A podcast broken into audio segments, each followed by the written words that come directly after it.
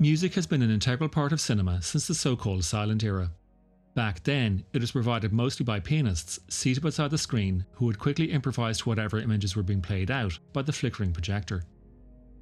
And because cinema was such a new storytelling medium, perhaps it could only be expected that those pianists borrowed from well known music.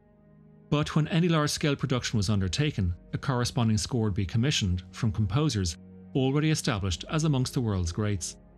In France, Camille Saint-Saëns. In Russia, Mikhail Ippolitov Ivanov. And in America, Joseph Carl Breil. All had their works performed in their nation's most prominent concert halls, which may explain why today there really are only two types of music in cinema original commissioned scores and extant music appropriated for the film.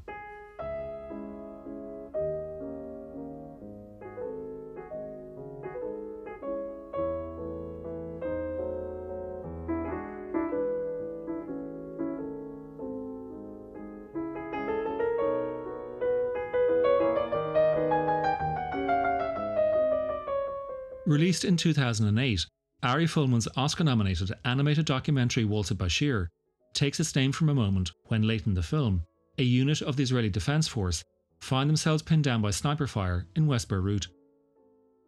Israel had invaded Lebanon in June 1982 as an effort to uproot and disband the Palestinian Liberation Organization. And with most of the fighting taking place in urban areas, the Israeli unit has practically been immobilized by sniper fire.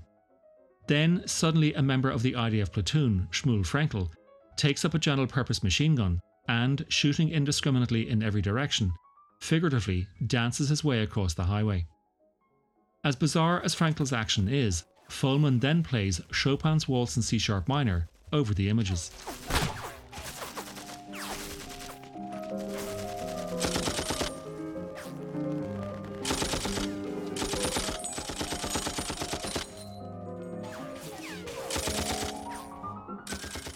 Juxtaposing classical or already existing music to battle scenes is not new. We can go back as far as 1915 to D.W. Griffith's dynamic but obnoxious The Birth of a Nation. Even though Griffith had commissioned Joseph Carl Breil to compose the score, they both agreed that for the sequence where the Ku Klux Klan come riding to the rescue, it would be best if Breil stepped aside and the strains of Richard Wagner's The Ride of the Valkyrie be used instead.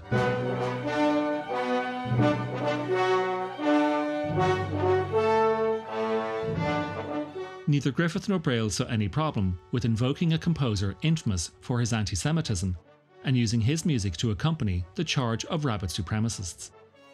However distasteful the film, it did have an enormous impact, and of course, it is not the last time the Valkyrie has been heard in cinemas.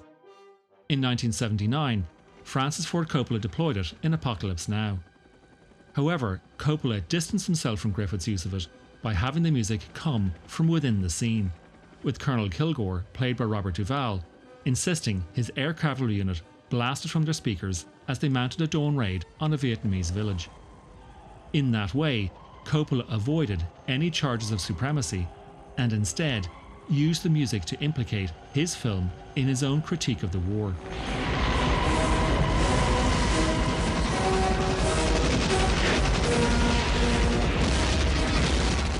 Elsewhere in the film, Coppola used songs from the mid and late 1960s, specifically The Doors, to relate the experiences of US soldiers in Vietnam. It was so effective that by the time Oliver Stone filmed Platoon in 1986, the use of popular music from the era was all but expected. But while for many soldiers The Doors had been the single unifying music that typified their experiences, Stone was careful to market the divisions within his platoon by having the idealistic members tune out to Smokey Robinson's Tracks of My Tears. While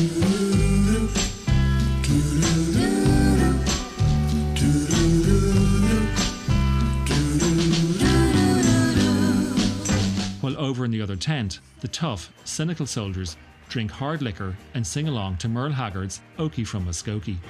We don't smoke marijuana in Muskogee. We don't take our trips on LSD. We don't burn our draft cards down on Main Street. We like living right, being free. But sincere as it may have been intended, Stone interlaced the entire soundtrack to mawkish effect with Samuel Barber's Adagio for Strings.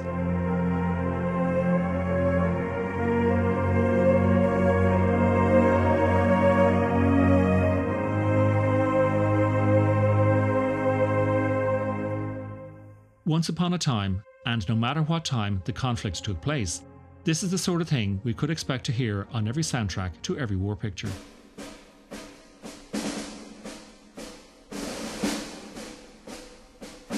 In fact, that very piece is what Stanley Kubrick used for his 1964 satire, Doctor Strangelove, which ended with the nuclear apocalypse all played out to the serene serenade of Vera Lynn.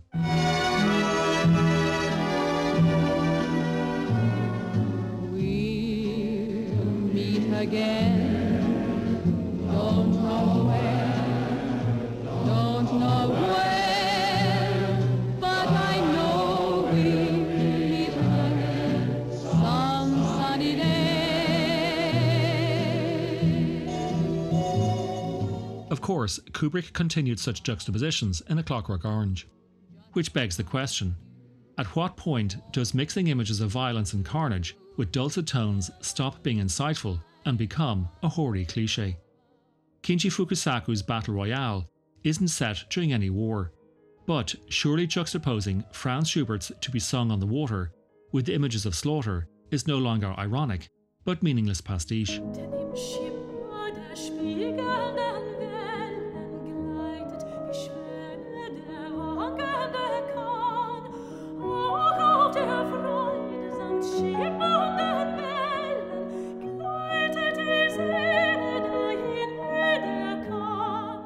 While initially the application of such music was startling, it has long since become so familiar that it all but contradicts the original intention. Instead of offering an ironic commentary, it now glamorizes, if not aestheticizes, the violence. It turns every fight into a ballet, every explosion into a blossoming flower, every spurt of blood into whatever else is supposed to flow that is not blood. Worst of all, the technique diminishes whatever is being depicted to the point of banality. So, why did Folman use Chopin's Waltz and run the risk of demoting his otherwise high caliber film to the ranks of boilerplate mediocrity? After all, it's not the only pre existing music Folman used in the film. Enola Gay by OMD is a particularly poignant example because it is about the dropping of the atomic bomb on Hiroshima.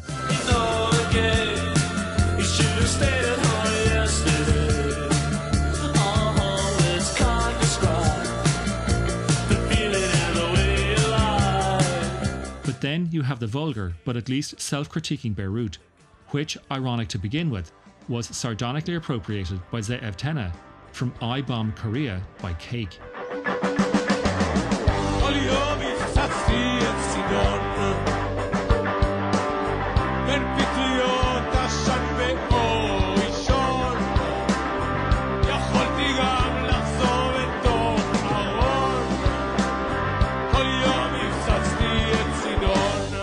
But why Chopin?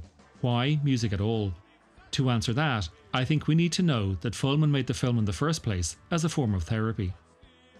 Here he is in the documentary talking with post trauma expert Professor Zahava Solomon, who was then head of research in mental health with the IDF. We call them dissociative events.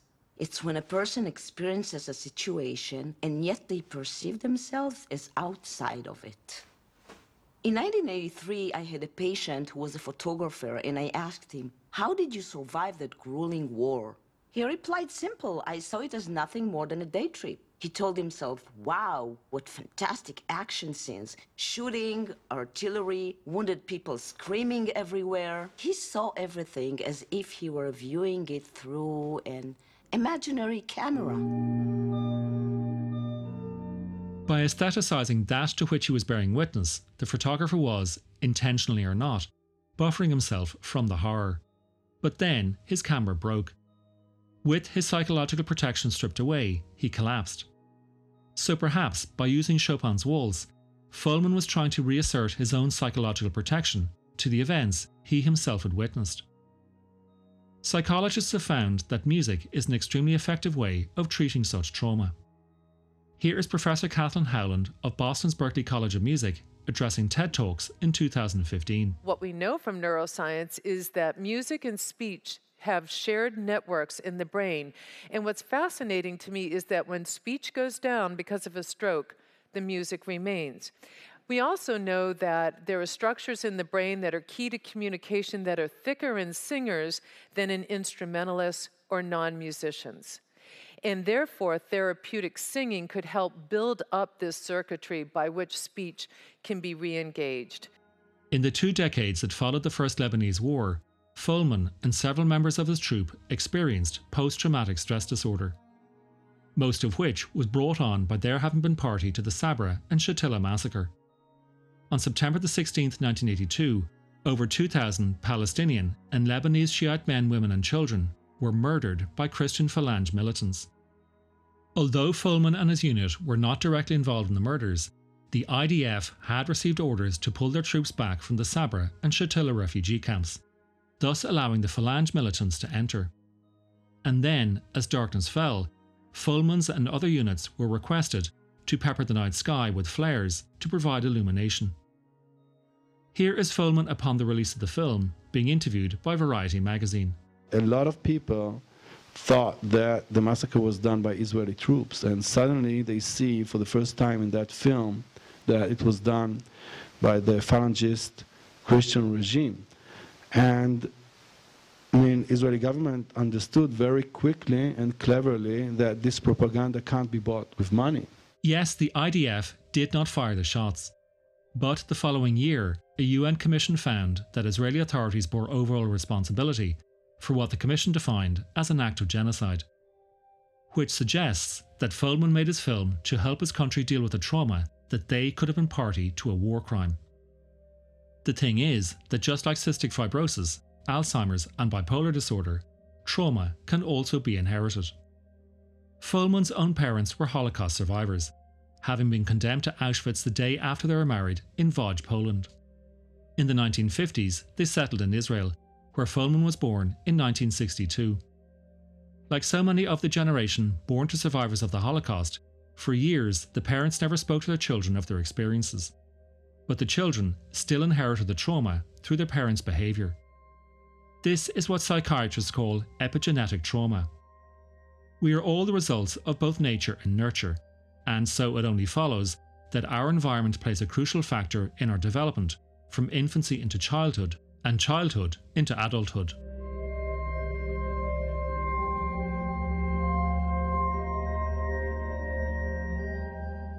Many films have addressed trauma, and in many different ways. In Blue, the first of Krzysztof Kieślowski's Colours trilogy, a widow puts the memory of her husband and daughter to rest by helping complete his unfinished symphony. Atom Egoyan's adaptation of Russell Banks's The Sweet Hereafter pours over and then picks apart a small community's grief. And in Joshua Oppenheimer's documentary The Act of Killing, he invited perpetrators of the genocide committed in 1960s Indonesia to reenact their crimes. But one of the first, and still one of the most profound examples, is Alain Resnais's Hiroshima Mon Amour. Two lovers, a French woman and a Japanese man, tried to extricate themselves and each other from the atrocities of the Nazi occupation of France and America's dropping of the atomic bomb on the Japanese city. What made Resnais's film so unique was not only the subject matter, but the new cinematic vocabulary and grammar he used to explore the phenomenon. Telling the story in truncated flashbacks, the events are revealed piecemeal, so the audience have to fill in the gaps lost to trauma. I focus on that angle because, just as in Waltz with Bashir, Hiroshima Mon Amour seeks to unearth the past that has been repressed. Resnais's technique has long been imitated, but in the hands of many other filmmakers, presenting memories in piecemeal fashion deforms the narrative into a quasi detective mystery, polluting our sympathy with voyeurism. There, we are no longer interested in the therapeutic qualities, but instead wait around for the shock value of the final revelation. The trauma, in this case genocide, is reduced to nothing more than Hitchcock's MacGuffin.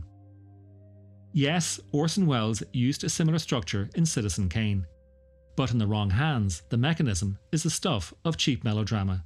B grade horrors, and almost every Tim Burton film.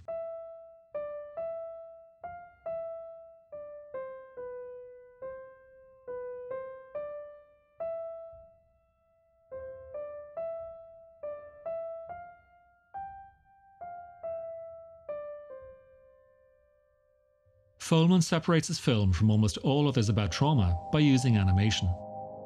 The format immediately distances us from the events being recalled, while also underlying the unreliability of the memories that have been repressed. The difficulty that Folman experiences in trying to unearth what happened is, time and again, situated in the difficulty of putting it into words.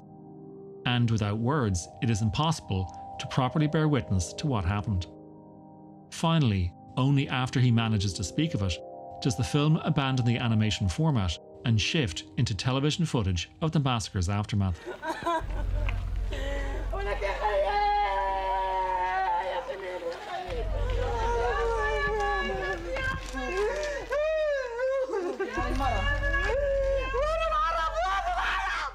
The survivors lament their murdered parents, siblings, and children, friends, and neighbours. After 90 minutes of animated imagery, some of it hallucinogenic, it is viscerally shocking to see such anguish etched on the human face.